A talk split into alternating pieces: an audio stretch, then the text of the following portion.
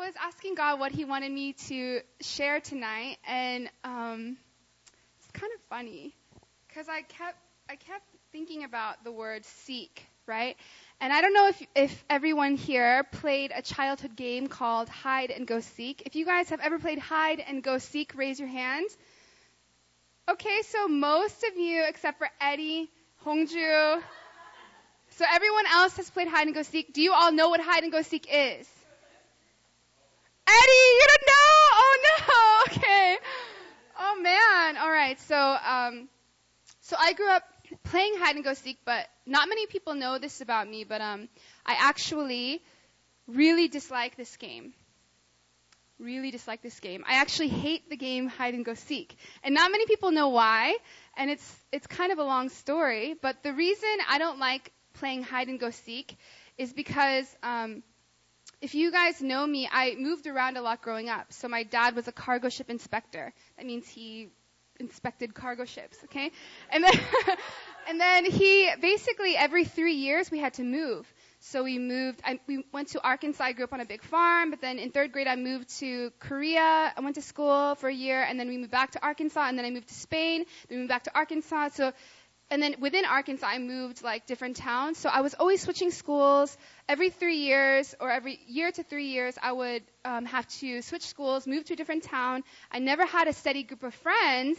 And um, as soon as I would meet new people and get to know them, I would be moving again. And so often, my brother was the only one I could play with.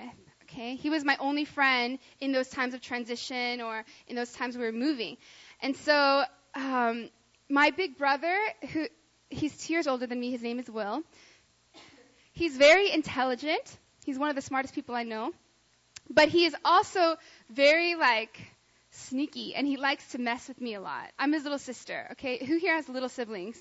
Some of you. So I don't know if you guys are like my big brother, but my big brother loves to mess with me and get me to spaz out, okay? So, so um, every time we played games together, he would always win, okay? One, because he's just better at most things than me. Two, because he's stronger. Three, because he's smarter, okay? I'm just gonna admit it. And so, most childhood games, I just have very, like, I don't like playing board games even to this day. I just have very bad memories of them, because I always lost and he always won easily. Um, and often he would cheat or make up rules. I didn't know better. I just always, I just trusted him. I always just trusted him, okay? And so, um, most games weren't very fun for me, but especially hide and go seek. All right? And so um, you can imagine what it was like for this little Asian girl um, growing up on my 400 acre farm. Okay, my, my parents own a, a cattle farm. We had 400 acres, which is a vast amount of land, and most of it was like wilderness forest that we didn't even have. We only have like a small patch where our house is, and then a trail to our catfish pond and like creek. But then like the rest of it was forest, right? And then, so my brother and I would go out into the forest, into the woods, and like play hide and go seek. And when it was my turn to hide, um, I'm like a bad hider, but partly because I kind of, I just want to be found. Like, I just, like, it's, I like, I don't hide, I, like when I try to find a hiding spot, like, in, in the deepest part of my heart, I'm like, I don't really want to stay hidden, you know? Like, I want somebody to find me. I don't want to just be left out here. Like, I don't know. I just, I, and I was a bad hider, so I would often be the one seeking. And then my brother would be, you know, like, close your eyes, count, and I'd like, up to a tree, like, one, two, three, four, Mississippi. And then, and then in that time where I would count, he would go hide. And, um, the problem was I was a really, really bad seeker, okay? Like, some people have that intuition. They, they don't even, they're just like, they just knew, cause when I play with my friends, they would just know where to go. Like, as soon as they open their eyes, they just go directly to where the person's hiding. They just know intuitively where to seek the person, right?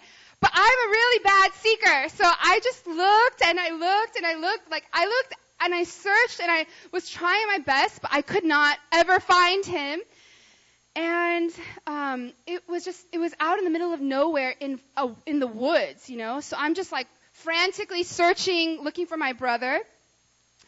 And his hiding places were always so good. Like he would either hide in really high places or low places or like places I would never think to look or places that were too far off that I, I was too afraid to like venture off. um, he was such a good hider. Or sometimes during the time I was closing my eyes and counting, because um, I never cheated, because I found out he did though, okay? But I never cheated. I found out that in the times I counted, he would run all the way home. and then he would like get out a popsicle, turn on cartoons, and he would see how long it would take me to come home. And so I would just, I would just, I would just like keep looking and looking for him out of the woods myself, and and like um. you guys can laugh. You don't have to feel so bad for me. I did a lot of really messed up stuff to my big brother too, but so he he loved to mess with me. He loved to give me a hard time. Um, but I remember during those times that I was seeking him, I would think, like, okay, he has to be out here. Like, this is a game. I closed my eyes. I saw him. My brother is here somewhere. I can't see him. I can't hear him, but he is here and I will find him, you know? And I started off always so like sure that I was gonna seek him and find him and tag him. And I'm looking and looking, but the longer I looked, soon it started like my heart started beating faster. I started getting panicky, started feeling a little anxious, started feeling a little afraid. And then soon it, I would just slow down and be like, I've been looking for a long time. And then soon I would just he's not here. I can't find And then I would just call out, Willie! Willie! I can't find you. I can't find you anywhere. And then I, I would, most of the time, I would just end the hide and seek game, like walking home, and I'd be crying. like, either, these are the options in my little child's mind. Either he got eaten by a wild animal, he fell into a big hole, or he went home and left me. So any of those scenarios made me very sad. You know, they hurt my little my little girl feelings, and so I was always very sad. And uh, hiding go seek never ended well for me. But um, what I found out after I began to walk with Jesus um, was so I had grown up in church my whole life, but when I really began to walk with the Lord in my relationship with Him, what I found was that I was playing a hide and seek game too. You know, and this is sometimes what the Christian faith can look like. Just like in the game of hide and go seek, for some reason, it's so easy for us to sometimes hide from God, right? And for some reason, it's so hard for us to seek Him, right? In moments of fear or shame or when we've fallen short or when we're confronted with our shortcomings, it's so easy to want to hide from the presence of God and from the people of God. I don't want to find him. I don't want him to find me because I feel so ashamed. I feel so condemned, right? And then sometimes in my faith walk, um, I wouldn't just not want to be found by him. I wouldn't want to, you know, just want to hide from him, but I would also just doubt God, right? Just like I would be searching for my brother and soon I'm starting to doubt, is he even out here? Did he go home? Is he not even in the woods? Is he playing a joke on me? Sometimes I would begin to doubt that God's really there. Man, all this seeking, all this searching, I've been looking and looking, but God, either you're hiding from me or you don't want to be found by me. Or you're not even there. I'm searching and seeking for something that doesn't even exist. Or I'm searching and seeking someone who doesn't want to be found by me. Sometimes I've even doubted that God wanted me to find him. Other times, guys, I've doubted my ability to seek him knowing my weaknesses, knowing my shortcomings, knowing that I, am not steadfast sometimes, I seek, sink into this defeatism, right? Just like I gave up see, seeking for my brother in that game, man, I'm never gonna find him. I'm the worst seeker ever. So it's just, it's just something wrong with me. Maybe other people can find God, but for me, I can't find God. Whether it's finding Him in that initial first step of relationship, or finding Him in that breakthrough, or finding Him in feeling His presence, or finding Him in that promise you're contending for, sometimes we begin to just doubt ourselves. It's me as a seeker. There's something wrong with me. So we just want to give up, and we decide that we're just going to hide, right? But tonight I feel like God wants to really reshift our mindset about this hide and go seek game with Him, okay? so if you are taking notes, the title of my message is Don't Hide, Go Seek. There's a tack on the floor. I don't know how it got there. I'm going to scoot it away. okay. so if you have your Bibles, please open it up to Genesis chapter 3, verses 8 through 11. Genesis chapter 3.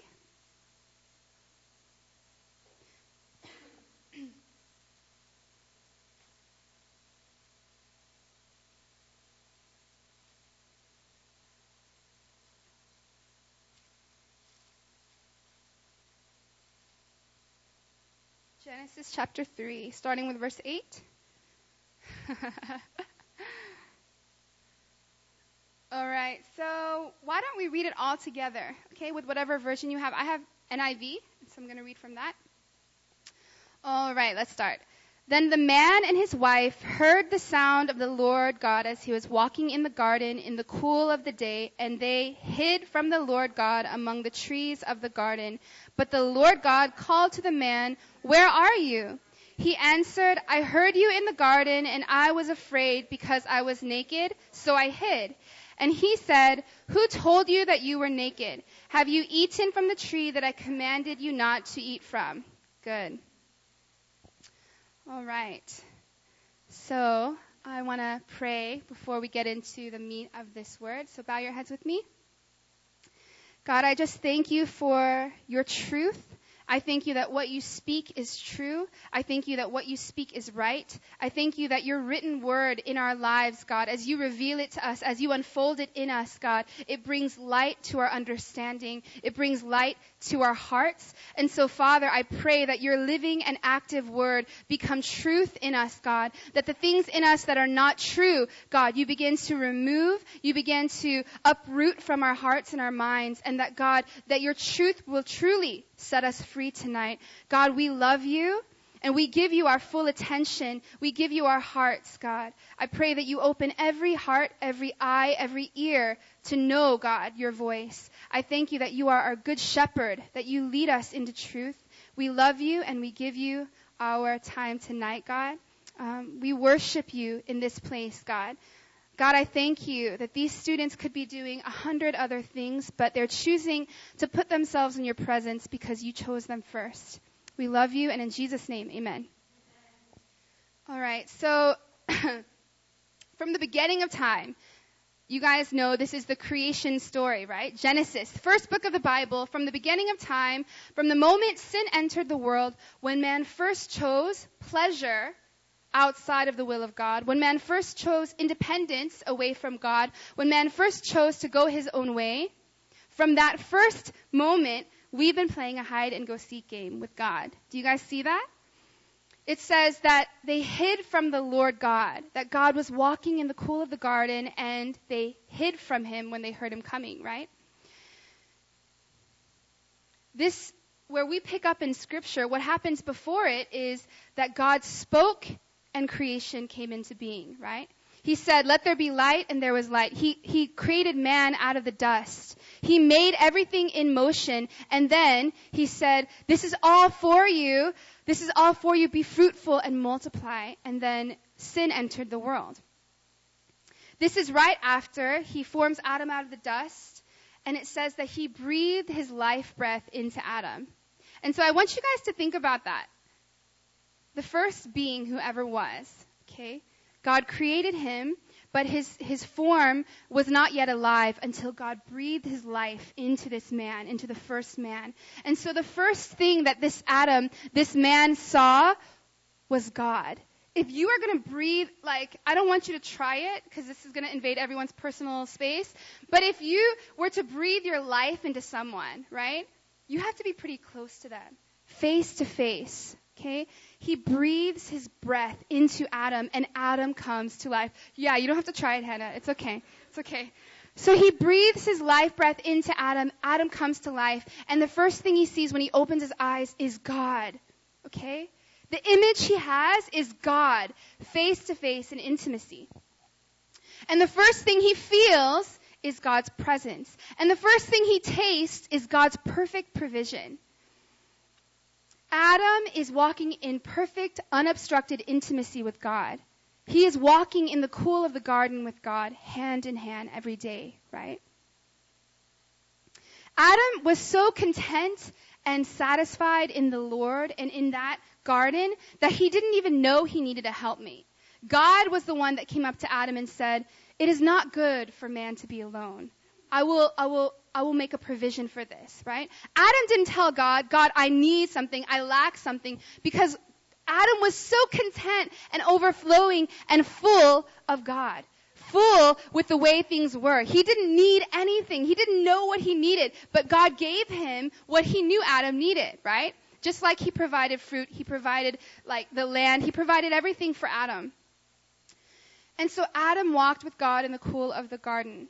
And I want you guys to think about, because I mean, every believer, every person who's on this faith journey, they have moments of doubt. They have moments of fear. They have moments when the presence of God, the reality of God seems farther, or they feel disconnected more than usual, right? Or there's seasons where it's so real and tangible when it's like Adam walking face to face. You just feel God's presence and His love so powerfully and, and you're just so on fire and you could not lack one thing. You couldn't want one thing. You're so content in the Lord. But it's not always like that, right? Sometimes you, you can't feel His presence. You read the Word. You don't get anything out of it. You sing all the worship songs, but you don't feel anything. You pray. You do everything you can and you don't feel a single thing. Or sometimes you haven't even encountered God yet, but it seems like God, I cannot believe that you are real. How can you be real? Make yourself real to me. Sometimes it's easier to perceive that he's real than other times, right? But imagine being Adam. Before sin entered the world, he, the first thing he sees is, is God's face. He walks with God in the cool of the day, hand in hand. He can see God. He can touch God. He can feel God's presence. There's no ability to doubt. Like, it's almost like I doubt that Ruth is a being, okay? But I can like touch Ruth, I can talk to Ruth, I can hear Ruth audibly, right? I can feel Ruth has a leg, you know, I can, I could taste Ruth if I have a bite, but I'm not gonna do that. I, I know she's real. I cannot doubt at all that she's real, right? In the same way, whenever, whenever Adam and God walked together, that's how easy it was for Adam to know that God was real. Alright? That's the way that God actually wanted it to be all along. You know that He created, He created man out of His good pleasure. He didn't create man because he needed man to fulfill a longing in his heart. He was completely satisfied with just Holy Spirit and Jesus. They were just chilling and loving each other. They don't need us, right? He created man out of his good pleasure to love us, right? To be in relationship with us, to be the objects of His love. He created us to walk hand in hand with us in a garden. That's why we exist. That's the purpose of our being, to be loved by the Father, to be loved by our Creator. That's what we were meant for. That is what we're walking toward. That was at the beginning of time, and on this journey of life, that's what's waiting for us at the end right? And this life, it's been crafted by God so that we can have moments of interaction and encounter with Him, whether it's unconditional love from a family member, whether it's randomly meeting an Emmaus staff on a sidewalk and coming to large group. He has, He has crafted our lives so that we can have moments of encounter with Him, so that we can have glimpses of when He becomes real to us through people, through moves of His Spirit, through the Word, through many different ways God chooses to reveal Himself.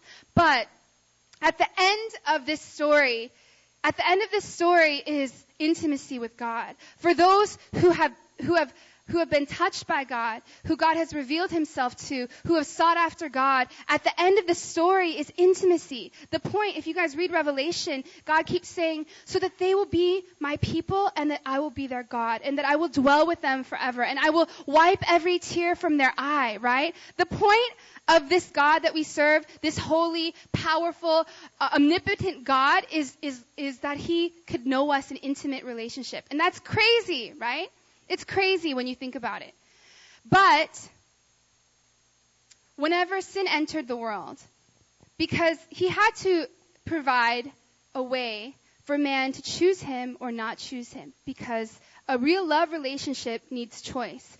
If there was no choice, it's not a love relationship. If we have no cho- if we have no um, choice in the matter, we cannot really give God our love, right? It's just force. And so man chose to go his own way. Man, I don't lack anything. God has promised me everything. I have fullness in his presence. Yet the deceiver came and said, Did God really say, don't eat this fruit?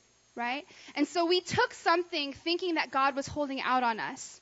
Thinking that there was some good apart from God. Thinking that there was some good in going our own way. We ate the fruit. We, we allowed sin into the world.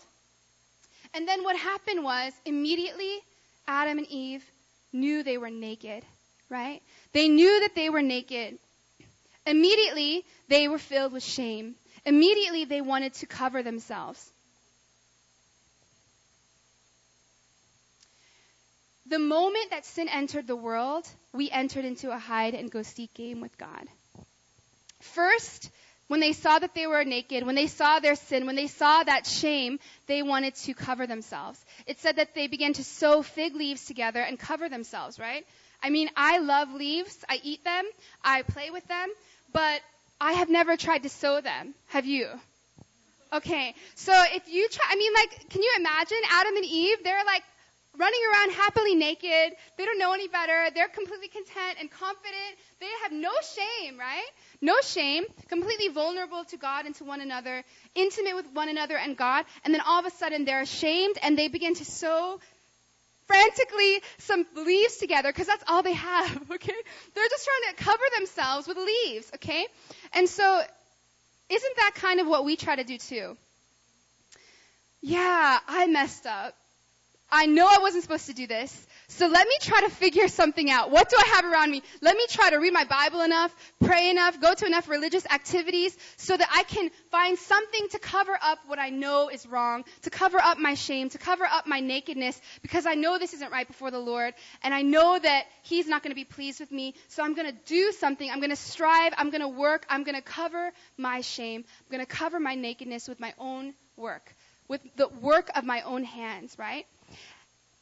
And I want you guys to think about that in the story. After they so, sued the, so, sewed, sued, after they have sown, after they so have sown the. Okay, anyway, when they did that, okay, when they made their new garments, did it work? Did it set them free? Did it make them feel holy and intimate with one another and God? Did it make them feel alive? Did it make them feel um, free again? Did it make them go back to their original state? No. The fig leaves didn't work. The work of their hands did not provide a covering for them. Because you know that's how they feel. Because when God began to walk in the cool of the garden and he said, Where are you? Where are you? What do they do? They hid. If the fig leaves worked, if the work of their own hands was sufficient, they wouldn't have hid. They would have proudly gone up to God I have nothing to be afraid of. God cannot see my sin, right? Because the fig leaves would have been enough. But their, the own work of their hands was not enough to cover their shame or to cleanse them. And so, seeing God coming, hearing God coming, they hid from Him. This God that created them to love them, this God who formed Adam out of the dust and breathed his very life breath into Adam. This God who was the creator and author of all life. This God who provided everything they would need to be satisfied. This God who loved them was calling out to them, Where are you? And they hid. They hid from the very author of life.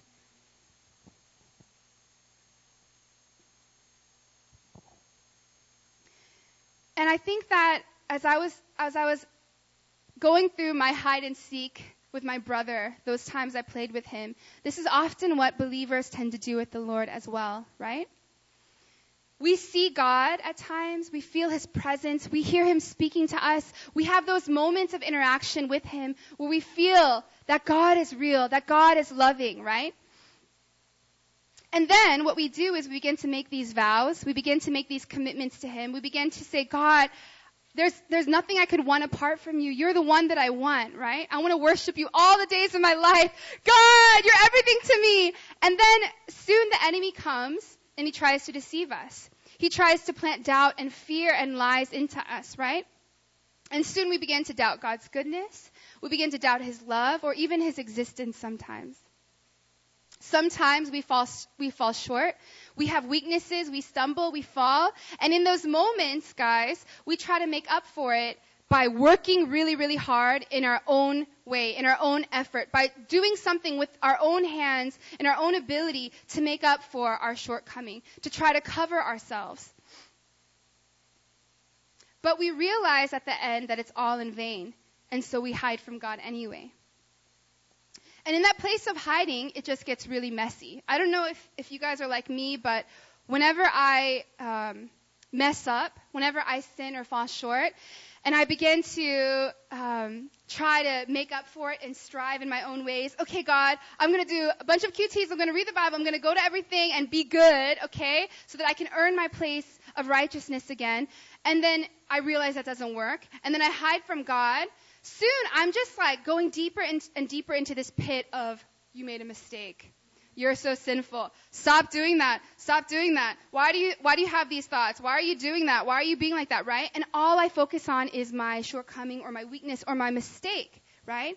And I don't know if that works for you, but it doesn't really work for me. Usually it just makes me more depressed, okay, and more, oh, I suck. Why do I suck, okay? Focusing on your sin and your mess ups is not going to do anything for you it's only going to cause you to go deeper and deeper into that place of hiding, into that place of darkness, into that place of, of wanting to be away from the one person that can set you free. The first point I want to make tonight is stop hiding. Stop hiding. Okay? It's very, very simple. Eugene prayed tonight. You know, this relationship with God, it can be really simple. It is very simple, okay? Stop hiding. It's very easy, okay?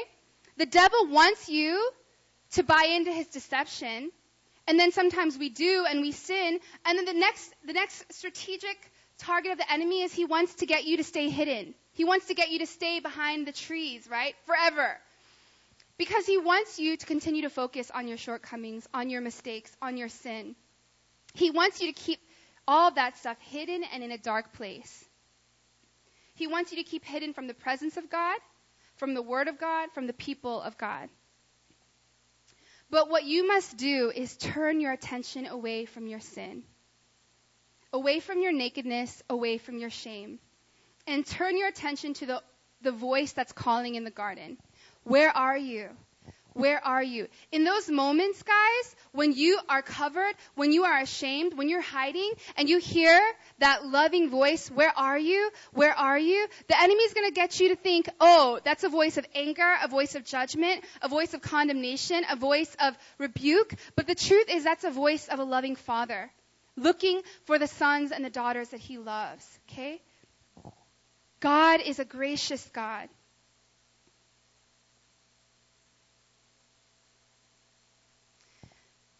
God what, not only wants us to keep ourselves, no, God not only wants us to stop hiding from Him, but God also wants us to seek Him. Okay? And um, Psalm 105:4 says, "Look to the Lord and His strength; seek His face continually." All right. So not only do we need to stop hiding, but we need to seek. Okay. Don't hide go and seek. This game of hide and seek, guys, is a little bit different in our relationship with God. And the way that I want to illustrate this is to tell you the story of two very different kings in the Old Testament. Okay? Um, one of them is named King Rehoboam. Rehoboam. Rehoboam. Is that right, Changmi? Rehoboam? Okay. So he was the son of King Solomon. King Solomon was the son of King David. Okay? So he's King David's grandson. And it says in 2 Chronicles 12 that King Rehoboam abandoned the law of the Lord. And it also says in verse 14 that he, that he talked, that, okay, it says in verse 14 that he did evil because he had not set his heart on seeking the Lord. King Rehoboam did evil because he had not set his heart on seeking the Lord. Okay? Why did King Rehoboam do evil? Okay. So, this is a big point, okay? He did a lot of evil things. He did a lot of righteous things in his life. But the, what the word says about King Rehoboam is he was evil because he did not set his heart on. It didn't say he's righteous because he did awesome things or he's evil because he did evil things. He said, the word of God said he's evil because he did not set his heart on seeking the Lord. Okay? This king was confronted by a prophet of the Lord at that time, and um, the prophet of the Lord said, Turn from your ways. King Rehoboam humbled himself and turned from his ways. God pardoned him, right? But still, the end of this, this, this king, the way he's known, is this king was evil in the sight of the Lord because he did not set his heart on seeking the Lord. Okay? Now, another king I want to briefly mention is King David. He, um, if you turn to Acts 13:22, or I could just read it from you for you, it says, after removing King Saul, he made David their king. He testified concerning David, I have found David, son of Jesse, a man after my own heart. He will do everything I want him to do. Okay? Whoa. All right. One king, you were like, you are evil. Okay? The other king says, the other king, God says, you are a man after my own heart. This king must have been something else, right? So let's look into why David got this amazing review and why King Rehoboam did not. God obviously views these two kings very differently. And so, um, one indication of why is in Psalm 27, and I want everyone to turn there. This is a very, very um, popular psalm. We often read it at New, at New Philly and Emmaus because we love it so much. Psalm 27.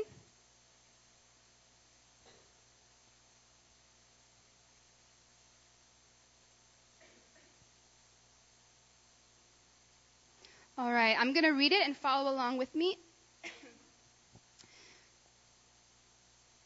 the Lord is my light and my salvation. Whom shall I fear? The Lord is the stronghold of my life. Of whom shall I be afraid?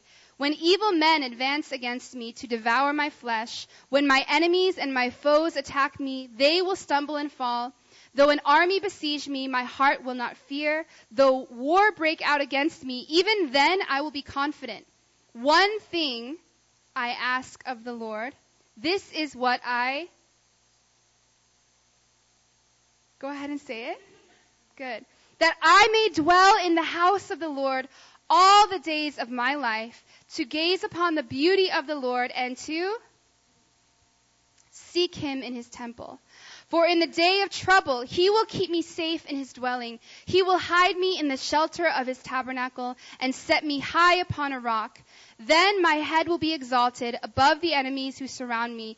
At his tabernacle will I sacrifice with shouts of joy. I will sing and make music to the Lord. Hear my voice when I call, O Lord. Be merciful to me and answer me.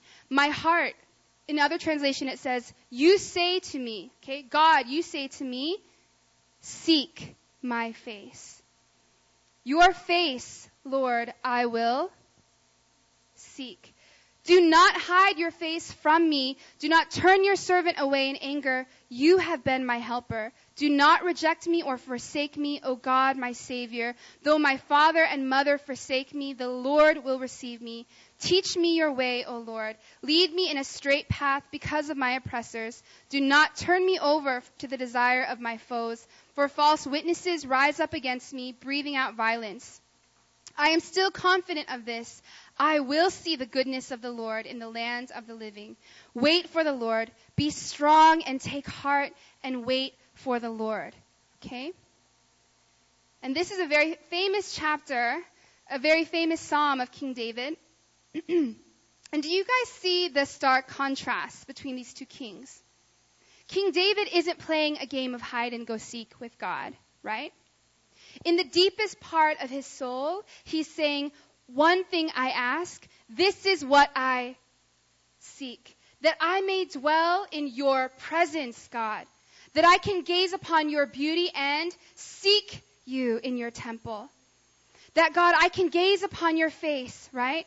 You say to me, God, seek my face. My heart says, I will seek your face, God, right? Do you guys see the way that the word seek is being used here? And then God calls David a man after his own heart. But if you know the full story of King David, you know that he's not all seeking the Lord. That it wasn't just one thing he desired and this is what he sought, okay? He was not a perfect man, alright? If you know the full story of King David, you know that there's another story, okay? Because one, one, one amazing day, the weather was perfect, and King David was walking on his roof, and he was scanning the horizon and just enjoying the day, and then he saw a beautiful woman bathing. Okay? So she was naked! Probably, unless they bathed differently back then. anyway, so he sees this beautiful woman and she's married and she's bathing, okay? And he says, get me that woman, and he sleeps with her. She gets pregnant. He finds out she gets pregnant and he tries to cover up his sin. He tries to cover up his sin. This sound familiar? By, by creating this story. So he gets her husband, Uriah, to come home from war and try to, he tries to get them to sleep together so that this baby, he could say, oh, it's Uriah's baby, it's not mine. But Uriah is such a holy guy that he sleeps on the doorstep because it's time of war, okay? And so this plan doesn't work. King David's, King David's plan doesn't work, right? And so he's like, oh, what am I gonna do? I, I, like, I got a married woman pregnant. I'm gonna, I have another plan, okay? I'm gonna try to cover up this sin in another way. Um, I'm going to get the general and the soldiers that, King, that Uriah is fighting with to go out into the fiercest part of the battle, front lines of the fiercest part of the battle, and then I want them to this, at the same time pull back so that they will strike Uriah dead. Basically, he set Uriah off to go kill him. Okay? He had a whole plan to where the army would pull back and King and King and Uriah would die, right? Think about that. Whoa. That's intense. All right? So um King David was not a perfect man. There's lust, there's adultery, there's covetousness, there's lying, and there's murder. That's not a one thing I ask of the Lord and this is what I seek kind of guy, right? That's the man after your own heart, God? What? How can that be true? Now, in the same way that King Rehoboam was confronted by a prophet and repented, King David was confronted by a prophet, Prophet Nathan, and he repented, right? the prophet, the people of the Lord, the, the leaders, the people of the Lord that God has set up, they do confront, they speak truth to bring you out of a place of destruction and sin and into a place of truth. And so God provided these prophets to help guide the kings when they were being stupid. And so King, King David was confronted by the prophet of the Lord. He, he repented, okay? Both kings abandoned the law of God. Both kings chose sin. Both kings um, fell short of what a king was supposed to do. Both kings sinned. Both were confronted by a prophet. Both of them repented. One of them was called evil, and one of them was called a man after God's own heart. Isn't that crazy, guys? Um, I want you to turn to 2 Chronicles 30, verses 18 through 19. I really want to go through scripture with you tonight because the truth is the only thing that sets us free. And as we go through God's word, we're going to begin to see that it's going to challenge the way we think about things and set things in order, right, within us. And so, Second Chronicles chapter 30, verse 18 and 19 says, May the Lord who is good pardon everyone who sets his heart on seeking God, the Lord, the God of his fathers, even if he is not clean according to the rules of the sanctuary. And the Lord heard this prayer and pardoned the people. Okay?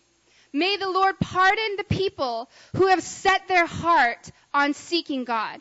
May the Lord pardon the people who have set their heart on seeking God.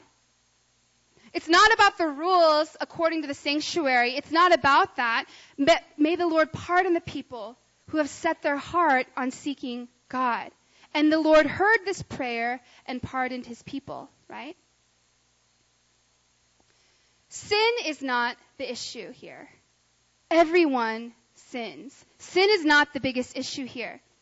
You see, the spirit of religion is all about what the out- outside, external words and actions are, right?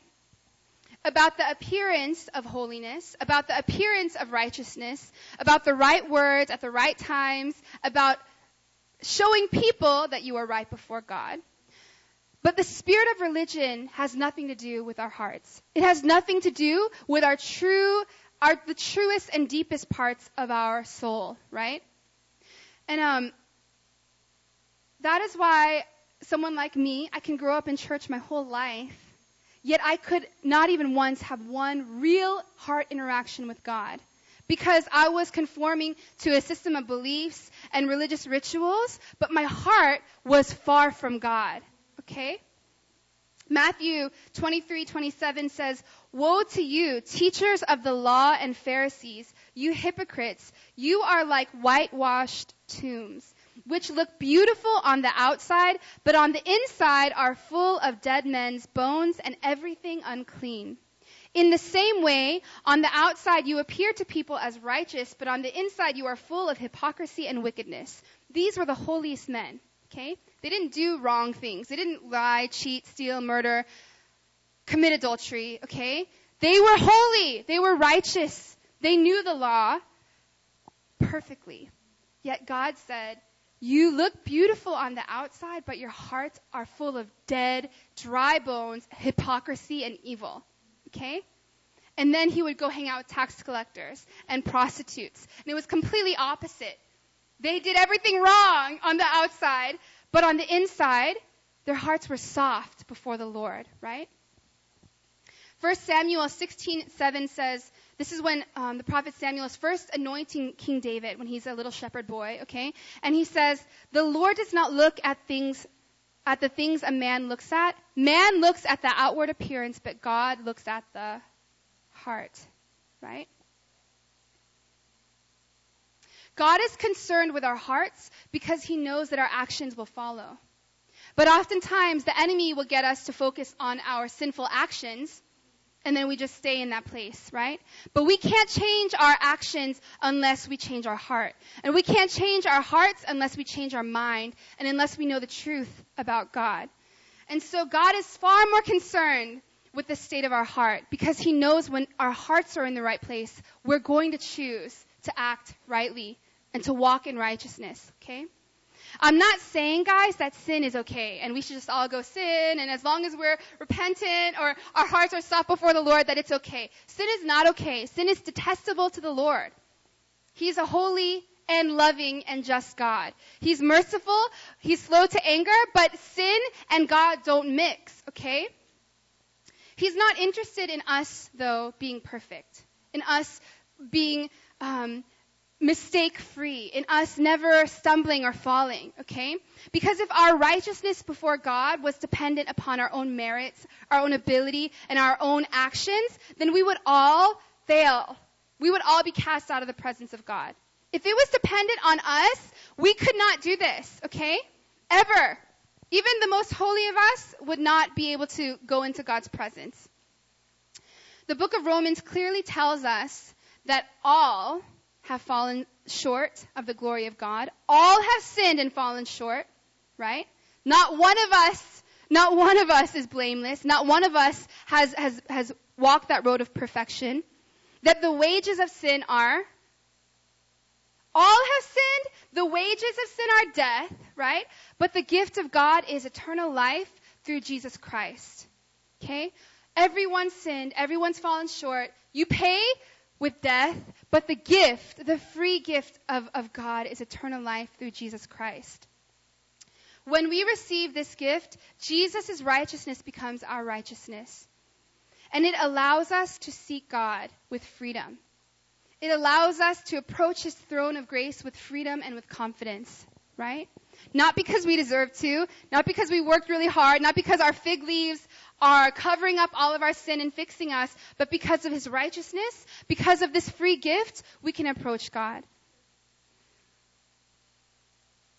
The difference between these two kings, these two men who both sinned against God, was that one had set his heart on seeking God and the other did not. Do you guys see that? God is not okay with sin. He's holy and loving, and we all sin and we all fall short. But the difference, the key for us, is whether we're going to set our hearts on seeking Him or not. Okay? And when we do mess up, not staying in that hidden place of darkness, not staying in that shameful place, but just getting right back up and seeking Him again. Okay? Proverbs 8:17 says, "I love those who love me, and those who seek me find me." Jeremiah 29:13 says, "You will seek me and find me when you seek me with all your heart." If you seek me, you will find me. If you seek me with all your heart, I will be found by you. Another Psalm of King David, he says, O God, you are my God. Earnestly I seek you. My soul thirsts for you. My body longs for you in a dry and weary land where there is no water. I have seen you in the sanctuary and beheld your power and your glory. Because your love is better than life, my lips will glorify you. I will praise you as long as I live, and in your name I will lift up my hands. My soul will be satisfied as with the richest of foods. With singing lips my mouth will praise you. Earnestly, God, I seek you. Am I a righteous man? Have I, have I lived a blameless and sinless life? No! King David was very aware that he did not live a perfect life. King David was very aware that he had sinned, yet he says, earnestly I seek you. Your love is better than life. I seek you, God. I seek you, God. I seek you, God. David found the key. It's not through striving and producing fig leaves to cover us out of the work of our own hands. It's not hiding from God and from people until we get it all together. It's not trying to make up for it by appearing holy on the outside. It's just about setting our hearts to seek Him. No matter when, no matter if we're victorious or defeated, no matter where, whether we stumble or are walking and are strong, in every season, in every way, our hearts are set on seeking Him, right? Everyone falls short. Everyone has moments of weakness. But are we going to choose to seek Him? The reason why this was a key for King David was because he realized that God's presence was the one place he would be set free. He realized that God's presence was the one place he could find what he was looking for. That one place he could find that grace, that mercy, right? You see, God wants us to find him. He's not like my brother, hiding off somewhere, really, really um, in a high or low place, and then we have to search and search. Or he's not just vacant. He didn't just go home and leave us there to look in the wilderness forever, right? He wants us to find him. That's why all throughout the Old Testament he keeps saying, Seek me and you'll find me. Seek me and you'll find me. If you earnestly seek me, you will find me. But oftentimes, it's not even like, we don't even have to take a step and go seeking after him. All we have to do is decide and set it in our hearts, God, I'm going to seek you. The moment we do that, oftentimes it's then that he reveals himself to us in power, right? God wants to be found by us. And what we can't do for ourselves in hiding from God, God does for us when we seek him. Amos uh, chapter 5 verse 4 says, Seek me and live.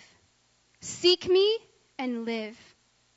When we seek God, we find what we've been searching for. We find the breakthrough. We find the, the relationship. We find the love. We find the freedom. We find what our soul has been thirsting for.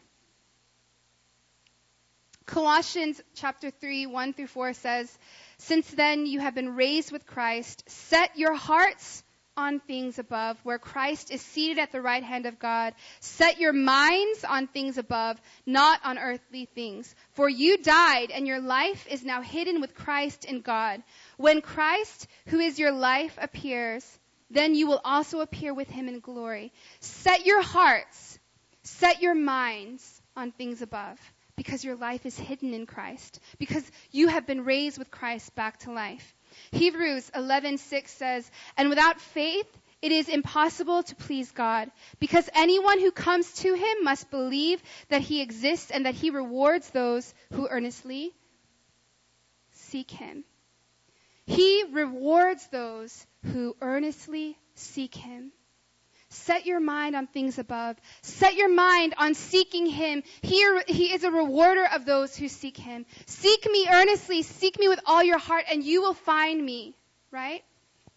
You see, the devil wants to keep us not only deceived to step into sin or step into doubt or step into deception, but he wants to keep us hidden in that dark place. He wants to get us to set our hearts on not seeking God, but on hiding from God. He wants to get us to seek other things in the place of God. But the thing is, guys, it's kind of like a really bad cycle, okay? It's a cycle, alright? Because when we don't seek God, we seek other things because we need something, right? We are created to need something more than what we can see and taste and touch. We are created to long for something eternal, right? He said eternity in our hearts. So seeking, we don't seek God, we hide from Him, so we seek other things. We begin to doubt God. Doubting causes us to give into deception, right? Giving into deception usually causes us to step into sin.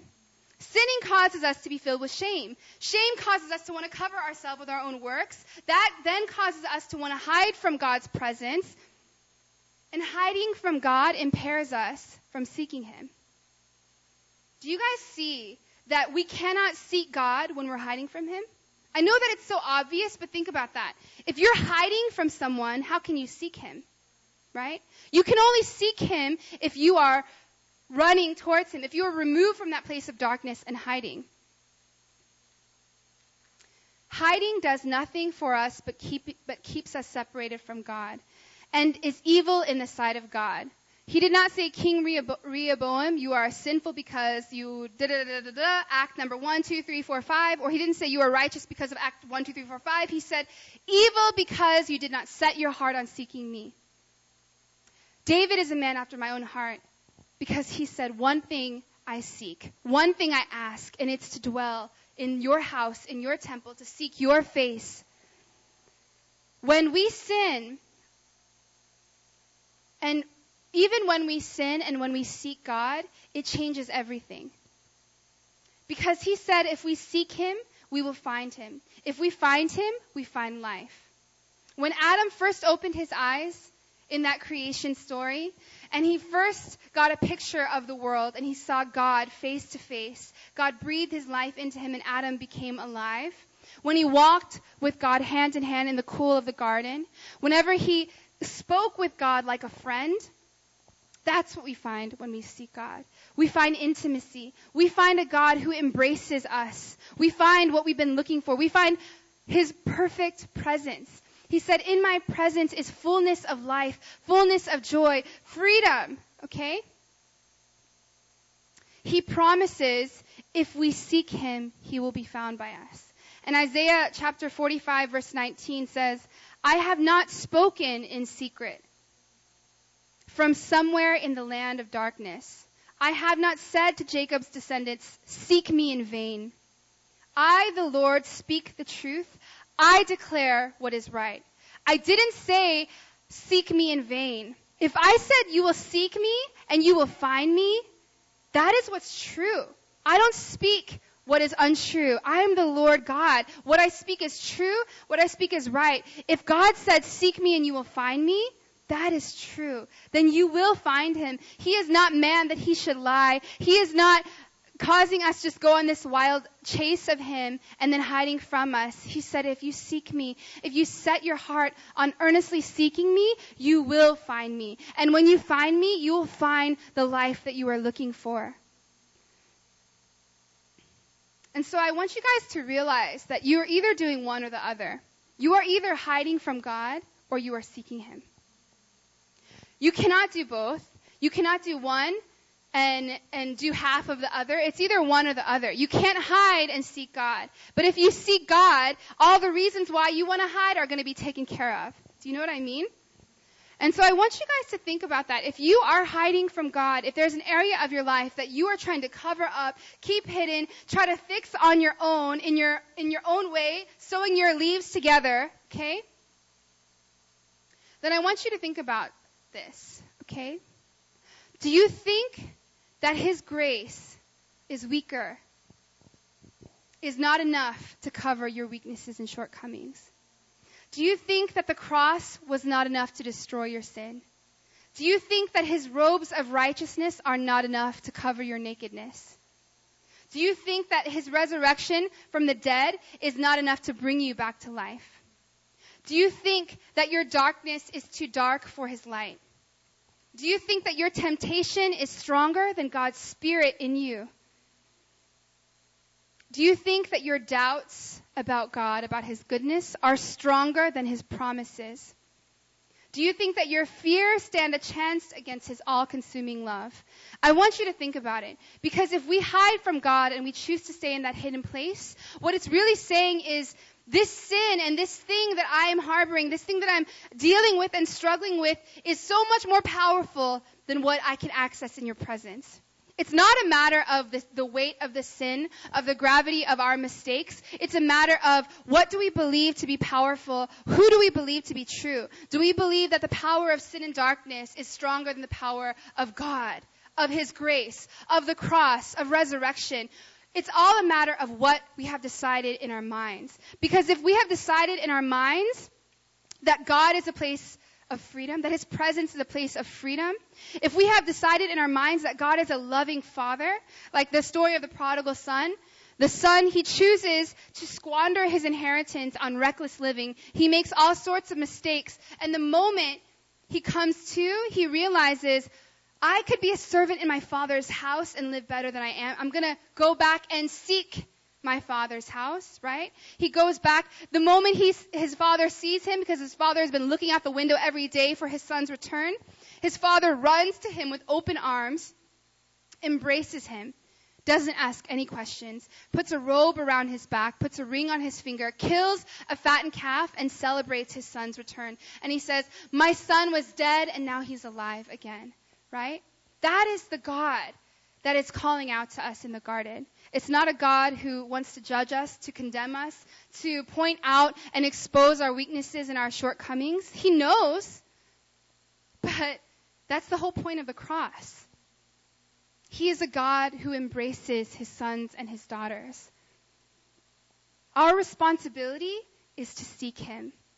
Our responsibility is not to make ourselves holy. In Luke uh, chapter 19, verse 10, it says, The Son of Man came to seek and to save what was lost. And the reason our responsibility is seeking Him, the reason why we are able to seek Him now, is because Jesus first sought us. Because God first left His throne and walked in the garden and called out to us. Because God first sought us, we can now seek Him.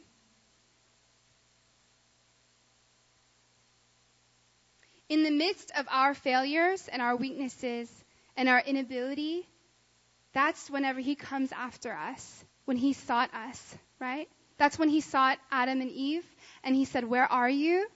In the midst of our transgression, that's when Jesus came and sought us out as well, right? And so I feel like, I feel like sometimes, guys, it's so easy to have those moments of encounter when God seems to be so real to us. And in our, in our earnest heart, our genuine heart, we say, God, I want to seek you. God, I want to follow you. God, I want to pursue you. But the moment the enemy comes and he whispers those lies, the moment he tries to get us to doubt, the moment our doubts begin to take over, the moment we begin to fall short, we're not living up to our own expectations or others. We begin to cover ourselves and hide. I feel like, guys, God wants to renew our minds about what to do in that moment. It's not about covering up and hiding until we've got it all together because it's not going to work that way. It's about going after Him and allowing Him to make us holy. It's about receiving grace. It's about confessing, repenting, and receiving the forgiveness that Jesus bought for us. That's the whole point. Okay? If it's all about our works, then there's no point in the cross. And so I feel like tonight the message is very simple. Don't hide, but seek Him. Don't hide, but seek Him. Okay? When you looked at those two kings' stories, they both sinned. They both repented. But one was evil because he did not set his heart on seeking, and one was a man after God's own heart because he set his heart on seeking him, right? And so tonight I want to just pray for you students as you are going through a very strenuous and hardcore week of studying and midterms, I feel like it's very difficult to say, I, one thing I ask of the Lord, and this is what I seek, that I could dwell in your house, God, that I could gaze upon your face. There's probably a lot of different things pulling for your attention, trying to distract you, a lot of deception the enemy is throwing at you at this time. I've been sensing that, guys. A lot of voices of condemnation, accusation, but God is saying tonight that that's not the way it works. That's not the way it works. Okay? And so I want to, um, I want everyone to close their eyes in prayer. We're just going to pray to the Lord our Father.